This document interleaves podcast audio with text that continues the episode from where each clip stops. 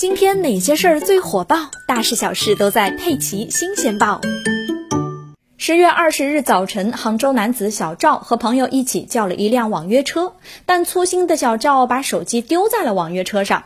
当天晚上，小赵联系到网约车司机王师傅，商量让他把手机送回来。但小赵当时人在下沙，王师傅开车过去要好几公里，他就和小赵说送手机可以，但是要支付两百元的油钱。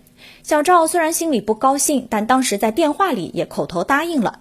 当晚十一点多，王师傅开车来到下沙，没想到小赵直接打开车门拿走了自己的手机，并没有要支付两百元的意思，两人就因为费用问题产生了争吵。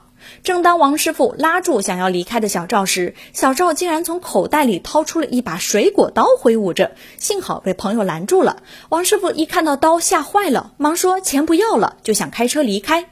但小赵心里还是气不过，趁王师傅正要开车时，一把挥拳往车后的挡风玻璃上砸去，车玻璃顿时出现了一个大窟窿，更是把王师傅吓得不轻。他都把车开出好一段路后才敢报警。